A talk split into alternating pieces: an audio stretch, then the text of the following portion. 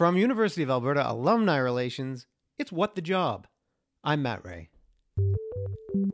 The other piece that I love to, to tell students all the time, and I don't think we tell this enough to each other in society, is that they're worth it. That you're worth it. I mean, we're all great in our own way, and, and you're and you're worth it, and and it's okay not to know what you're going to be great at, but there's something you're great at, and, and find that passion and hold on to it. My guest this episode is Jimmy Quinlan. Jimmy is a high school math teacher, but he's best known for his long career in pro lacrosse.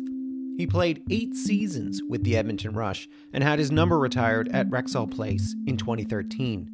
I talked to Jimmy about what he learned from working odd jobs, how being a professional athlete influences his teaching, and why failure can sometimes be a good thing. What the Job is made possible with the support of our affinity partner, TD Insurance. Did you know that through the TD Insurance Meloche Monnex program, University of Alberta alumni are entitled to preferred rates on car, home, condo, and renter's insurance? Save even more by bundling your car and home insurance. To learn more about how you can save, please visit tdinsurance.com slash ualberta alumni. So what's your name and what's your job? Uh, my name is uh, Jimmy Quinlan, and I am a junior high slash high school teacher. And you teach math. Correct. I teach uh, mathematics nine, um, as well as phys ed from grade seven to 12 at Vimy Ridge Academy. I want to talk to you a little bit about um, the path of how you got there because you have quite a winding career. You played professional lacrosse for quite a while. Yes, I. My path to where I ended up today is one that is um, entertaining to say the least. Um, but yeah, I did play some professional lacrosse. I was fortunate enough to have a career that spanned, I believe, nine years, if my memory serves me correct, if I haven't been hit in the head too many times. And then I was fortunate enough to coach um, for five years uh, in in the at the professional level. And then you went uh, straight from there into being to being a teacher, pretty much coaching, teaching. Well, so basically, the the league I played in was the National Lacrosse League, and um, for fans of sports in Edmonton, you may recall the Edmonton Rush. So the way that league works is it's primarily played on the weekend. Um, so I actually in 2007 began my teaching career um, while I was playing. So my my week looked like Monday to Friday or Monday to Thursday. I was teaching in the classroom, and then I'd be hopping on a, a plane and flying to various cities throughout North America to, to play on the weekend, and then I would be back Monday in the classroom teaching again. So, um, how did you balance that? Because I'm assuming you have to train, you have to practice, you have to stay in shape for playing, and also you have to be sharp for the classroom. How did you do both? Well, my time at the university um, really prepared me for that. I was fortunate enough that uh, I spent my first few years um, in the league while going to university, so I had to balance kind of a workload already once I became a teacher. Um, again, it was just kind of prior prioritizing um, what was needing to be done and, and what I felt um, mattered in my life. So, uh, you know, there wasn't probably a lot of weekends where I went out with my friends. Um, or even weeknights for that matter. Um, the day was spent teaching, the evening was spent training, and then you'd be right back at it. And then that was kind of the weekend. So um, I think it was something I love. I still love to this day, and it was easy to do. Hmm. I guess if easy if you if you want to do it. Well, easy in the sense that I enjoyed doing what I was doing. In terms of balancing, it wasn't easy, and there was you know some weeks that were rougher than others. But again, I was fortunate in that I had a lot of supports, um, both family wise and, and, at work, um, that allowed me to do it. What are some of the things that people might not know about playing sports at that high level? Well, I, I think the, the one thing that a lot of times is overlooked, and you see it a lot of times when athletes transition from uh, the university or college level to a professional level, is that a lot of it falls on the individual.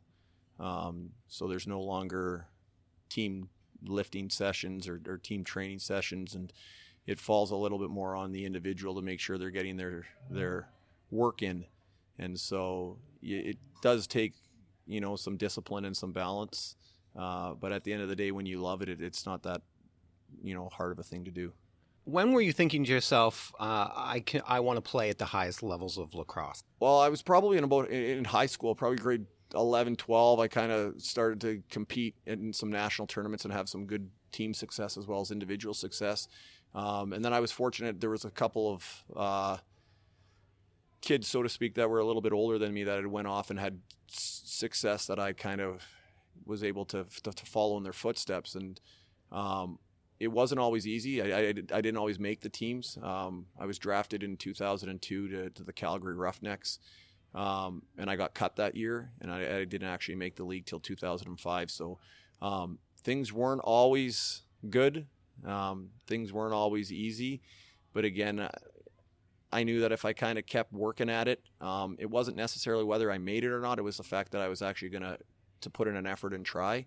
Um, and I, I, was fortunate enough to make it. So I w- I wasn't always the best, and I think um, those characteristics that I learned along the way of the, the, the, resiliency and just controlling what you can control. I, I, think you hear that a lot nowadays in, in sports where they talk about trusting the process and the outcome will take care of itself. Um, I didn't know it at the time, but I was learning those things. And, you know, now to this day, I, I, I look outside, it's minus 30. I don't even worry about it because I got no control over it. And so I, I, think that's one of the things I've learned along the way is that um, you'll be okay the world will continue. Um, and it's okay to not know what you want to do, and it's okay to fail. When did you decide that you weren't going to play lacrosse anymore professionally? Like, oh, that's there's a humbling experience. I went from being kind of like a role player when I started in Toronto. We came to Edmonton with their expansion team in 2006.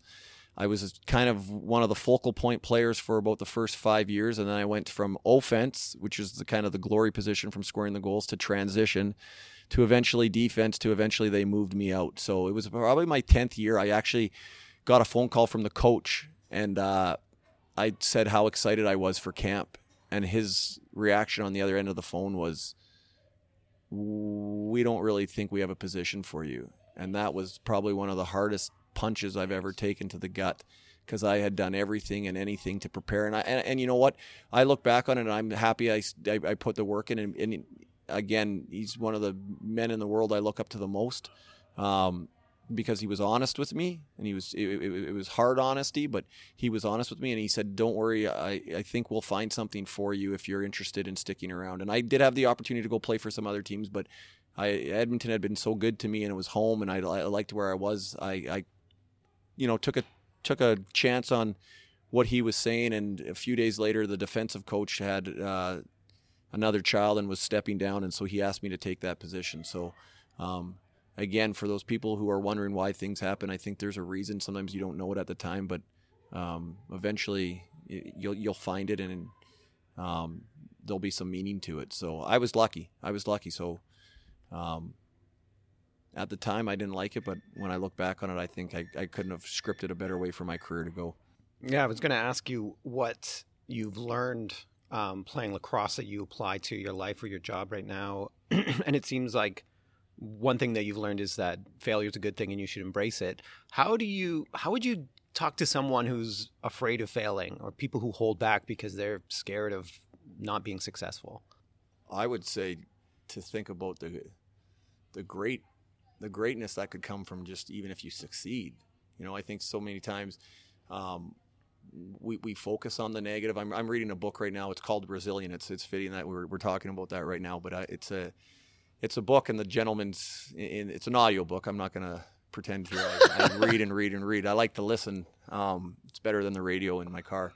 We're and, pro listening here. Yeah, so. we're pro listening. Yeah, so I like. I'm listening to an audio book. It's Resilient, and uh, he's talking about. Uh, your body, your your body and your mind remembers more negatives than positives. Hmm right? And so it, it, and we tend to focus on the negative.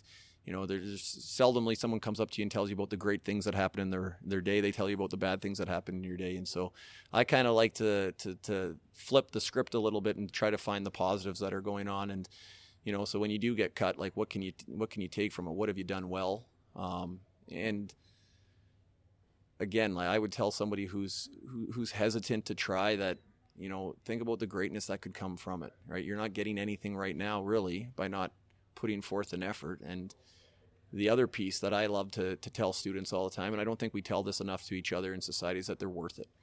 that you're worth it. I mean, we're all great in our own way, and, and you're and you're worth it, and and it's okay not to know what you're going to be great at, but there's something you're great at, and, and find that passion and hold on to it. Aside, as an aside, I wrote, I had to write an article about uh, called "How to Skate Like Connor McDavid," and I had to interview a whole bunch of phys ed people about the different things, and one of them was mindset. So I talked to a sports psychologist, and she was talking about how good athletes when they, because I was like, how do you how do you get on how do you get on the field of the ice when you're someone who is like smaller than everyone else and everyone is out there is trying to hurt you? Right. How do you muster the courage? And her she said that good athletes will see it as an opportunity a challenge for them to rise to. They don't think strictly about the negatives they're nervous and they can't avoid them but they think i'm ready for this challenge does that happen a lot well, I, I, think it does. I, as soon as I hear that story, the first thing that comes to mind is the book that uh, I always read when I was kind of in a lull athletically. Um, and it usually had nothing to do with the physical traits. It always had to do with the mind. It had to do with, and, and the, the book's called Mind Gym. And, and in the book, one of the, the, the most vivid um, stories I recall is the psychologist is talking about the golfer who steps up to the tee and there's water in front of them. and they sit there and they tell themselves, "Don't hit it in the water. Don't hit it in the water. Don't hit it in the water." And what they're doing is they're programming their brain to see the water, and then you wind up and you put the ball right in the middle of the water. And so if you can just change the way you see things and the way you view things, and um, you know, a lot of times you might have to fake it at first, and and you we've all heard the saying "fake it to make it," but I think eventually if you just keep doing it, you start to view obstacles in a different way. You don't view them as, as they're insurmountable. You you you view them as something that you can surpass, and when you surpass, there's going to be a great feeling. So, you know, in relation to the golfer, it's you know, see the grass, see the grass, see the grass, and and I've done it on the course, and the and the difference is, you know, it's there, and so to try to get those you know those individuals who are kind of stuck, who are worried about you know failure, failure, failure, you know, think about the the, the bright side. Well, this is a work podcast, so I guess I should talk about uh, your work history. And you, you, we talked a little bit before we started recording, and it's been quite eventful. You said you started in high school. You were sandblasting. Yeah, I was. I, I had sandblasted like summers of grade 10, 11, and 12. It's uh, it's an interesting job. Um, it's not fun in the sun when you got to put on a full uh, suit and, and, and, you know, I was it was in the oil field work. But again, um, I learned a lot about the uh, about myself in in those moments. Um, but yeah, so I would have done that in grades 10, 11, and 12, and then I carried it on once I graduated because I didn't really know what I wanted to do, and I didn't have too much pressure from my parents in terms of you need to do this or that. Um, you know, they my grandfather best piece of advice he ever gave me was you'll do it when you're ready.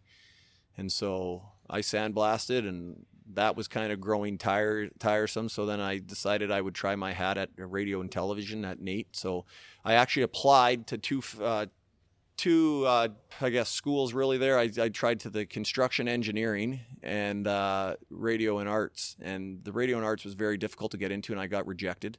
Um, and I got into construction engineering, and one was a 17 week program, and one was a 16 week program. So I started the first week in um, construction engineering, writing my letters on the draft board, and I and then halfway through on about a Wednesday, I got a phone call saying I got accepted into radio arts. Someone had dropped out, and so you want to make a change. You want, to change, and I had no clue whether I wanted to change. I didn't know whether I wanted to be in, in construction engineering, whether I wanted to be in radio. I didn't know.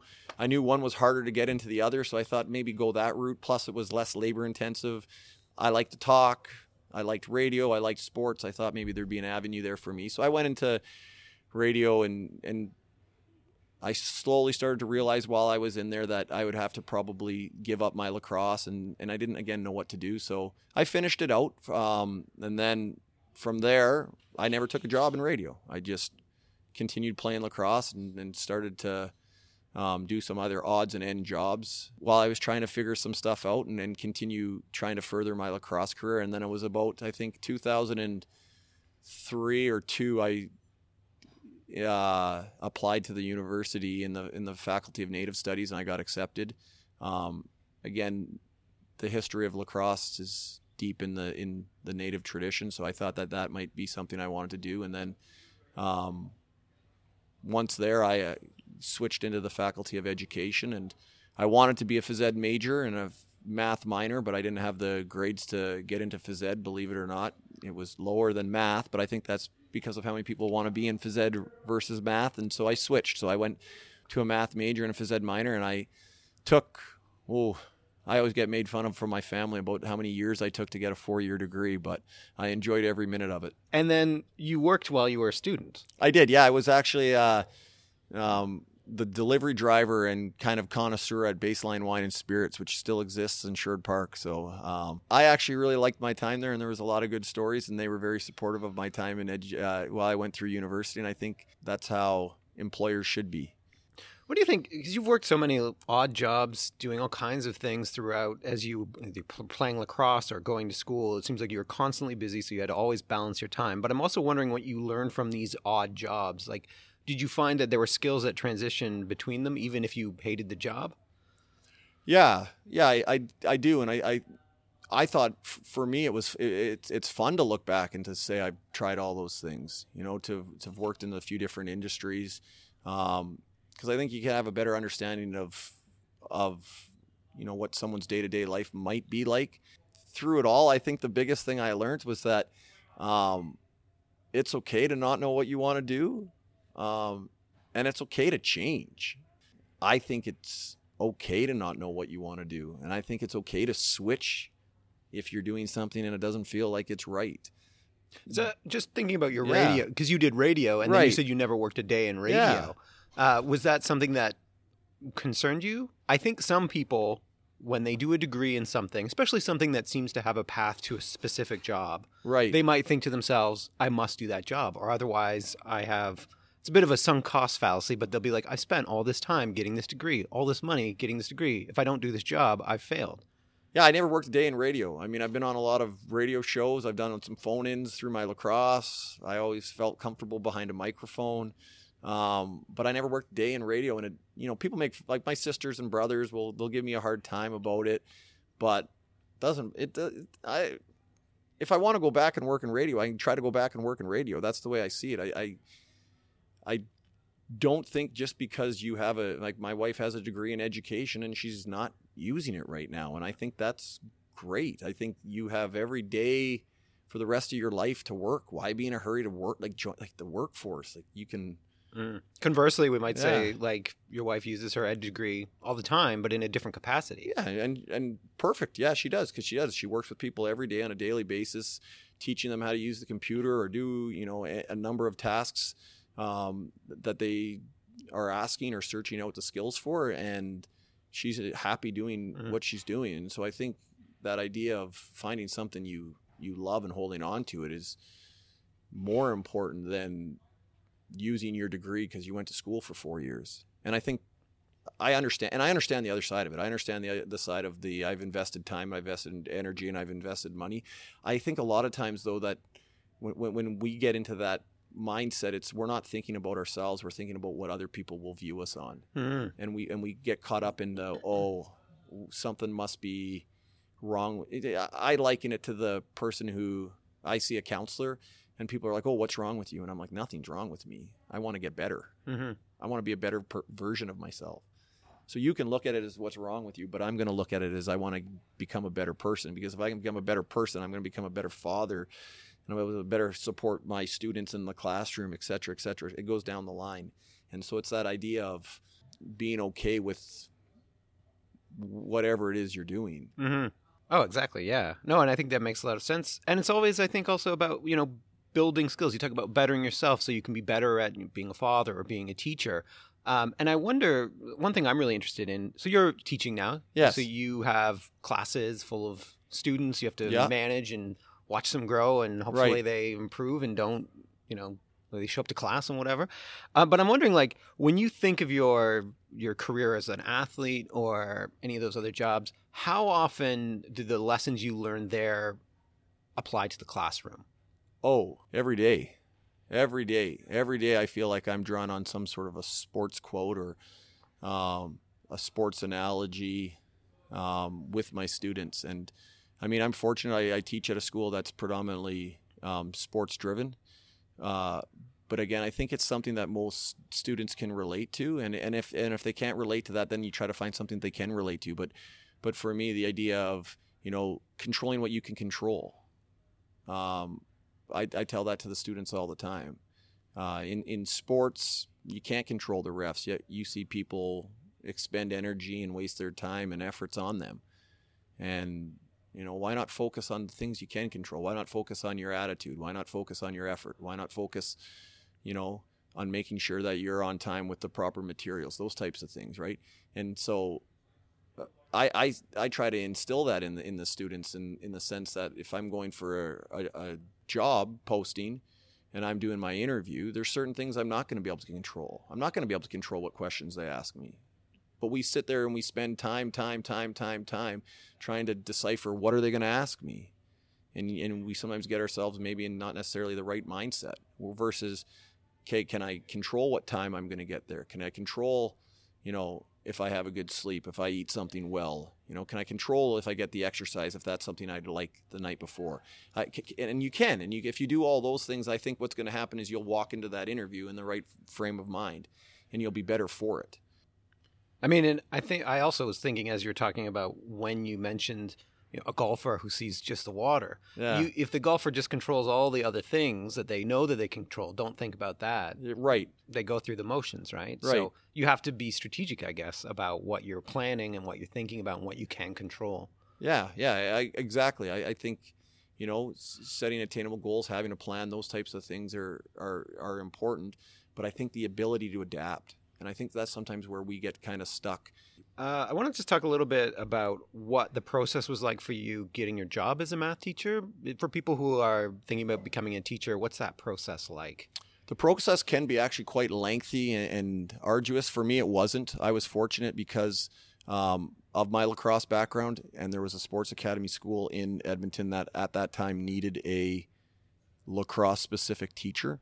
So I was very fortunate in the sense that I got offered a position right out of university um, that went from a probationary position to a continuous position. Um, but usually, what teachers will end up having to do is they end up having to take, you know, a temporary position, a leave, or you know, if they're lucky, they get a probationary position with one of the boards and then from there you're up for evaluation and then if everything goes well then you get recommended for continuous and, and it can be a, quite a lengthy process. Um, and, and one of the interesting pieces about it and, and again um, teachers can sometimes complain about it that when you first start out they kind of give you the dog's breakfast you get a little bit of everything and uh, it makes it difficult. But again i think it's how you view it.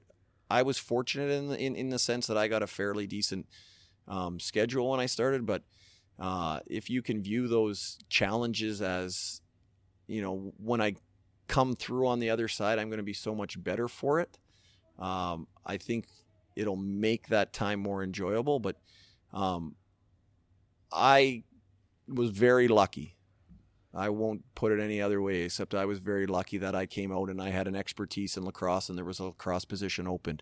Um, my wife, on the other hand, she spent eight or nine years bouncing from uh, from a temporary to a probationary and vice versa, and never got a continuous contract. Hmm. And so, um, I can only imagine the stress that would have put and the weight that would have put on her in the sense that what am I doing wrong and this and that. And again, I think if you get too fixated on some of that stuff, I think you lose the the the natural joy and, and excitement of the experience. And and again, I don't know the easy answer to that. I don't know if there is an answer to that, but um, teaching can be a very fulfilling uh, profession, but at the same time, it can be very hard to get your foot in the door. For student athletes who are graduating, um, what sort of when they're applying for jobs, what sort of skills should they highlight from their athletics if they're playing team sports, um, like lacrosse, for example? That people that are hiring might not think of or that they might not think of as valuable skills for any job? Well, I think there's a discipline to being a, being an athlete, whether that be team or individual. Um, usually, they have a very good ability to adapt, willing willingness to take on roles, um, willingness to put others, you know, first, or willing to focus on a common goal. Um, being coachable. I don't think you get to a collegiate level um, if you're not coachable. So th- that ability to take, information and digest it. Uh, again, I think the you know just the, the simple fact there's very few again. I mean, I watch the the basketball players run up and down the court at Saville. Like you got to work hard to play that sport. There's no coasting. So I mean, right off the bat, you're going to get someone who's probably reliable and hardworking, who understands how the team dynamic works, just because that's what they've grown up to and that's what they're accustomed to. People who've been on a team, they understand that idea that oh, I might have to be on call this week, and that's okay, and they're not going to complain about it. They're just going to see it as what they're used to.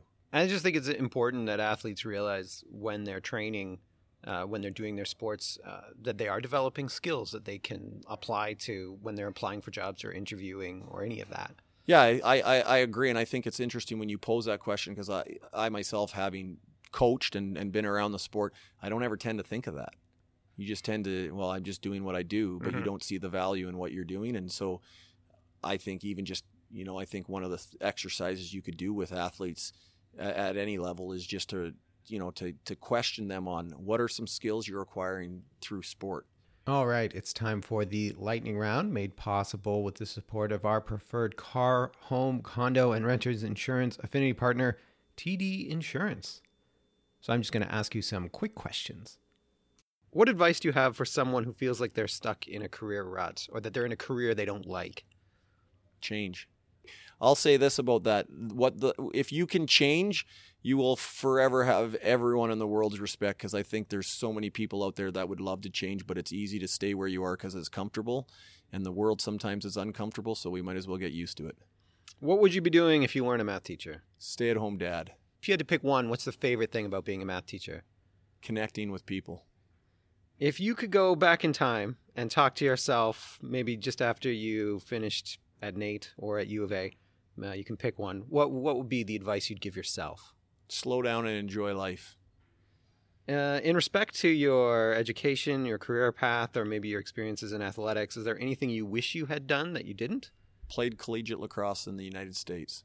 Oh, really? Really. Did you have some schools you wanted to? I had some schools, and I was lazy and never filled out the applications, and I thought that they would be knocking on my door more than they were. So I use that uh, daily with the kids that if you want something, you better go do it. And then what was it like? Because they retired your number at Rexall. Yes, very weird, very weird. People still, uh, again, for me, I, I, I, it's weird. I don't like to to talk too much about myself. I don't think I was um, worthy, I guess, in the sense of having my number retired statistically, and um, but I can proudly say that, and this is kind of one of the things people have always told me that it didn't matter what the score was or you know what the outcome of the game was going to be. You always knew that um, if there was one thing I was going to do was put in an honest effort and give everything I had, and I, I can say I did that every single day. And um, if that's what got my uh, number in our in the rafters, what a I think what a remarkable thing because I think that's what we ask of people on a daily basis, but sometimes we don't reward it. So if I was rewarded on that, I can be happy with that.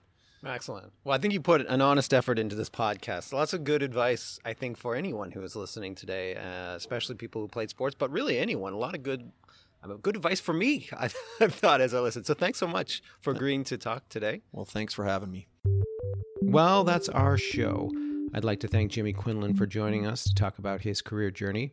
Next episode, my guest is alumna Wendy Wilton, who talks about workplace culture. And if you're looking for more career advice, or if you're looking to give career advice, why not try UAlberta Switchboard, a new online tool that connects you to your UAlberta community. Whether you're looking for a new job, a mentor in your field, or a volunteer experience to expand your resume, Switchboard has you covered. And best of all, it's free. Give it a try at uab.ca slash sboard. That's uab.ca slash sboard. Thanks for listening. For What the Job, I'm Matt Ray.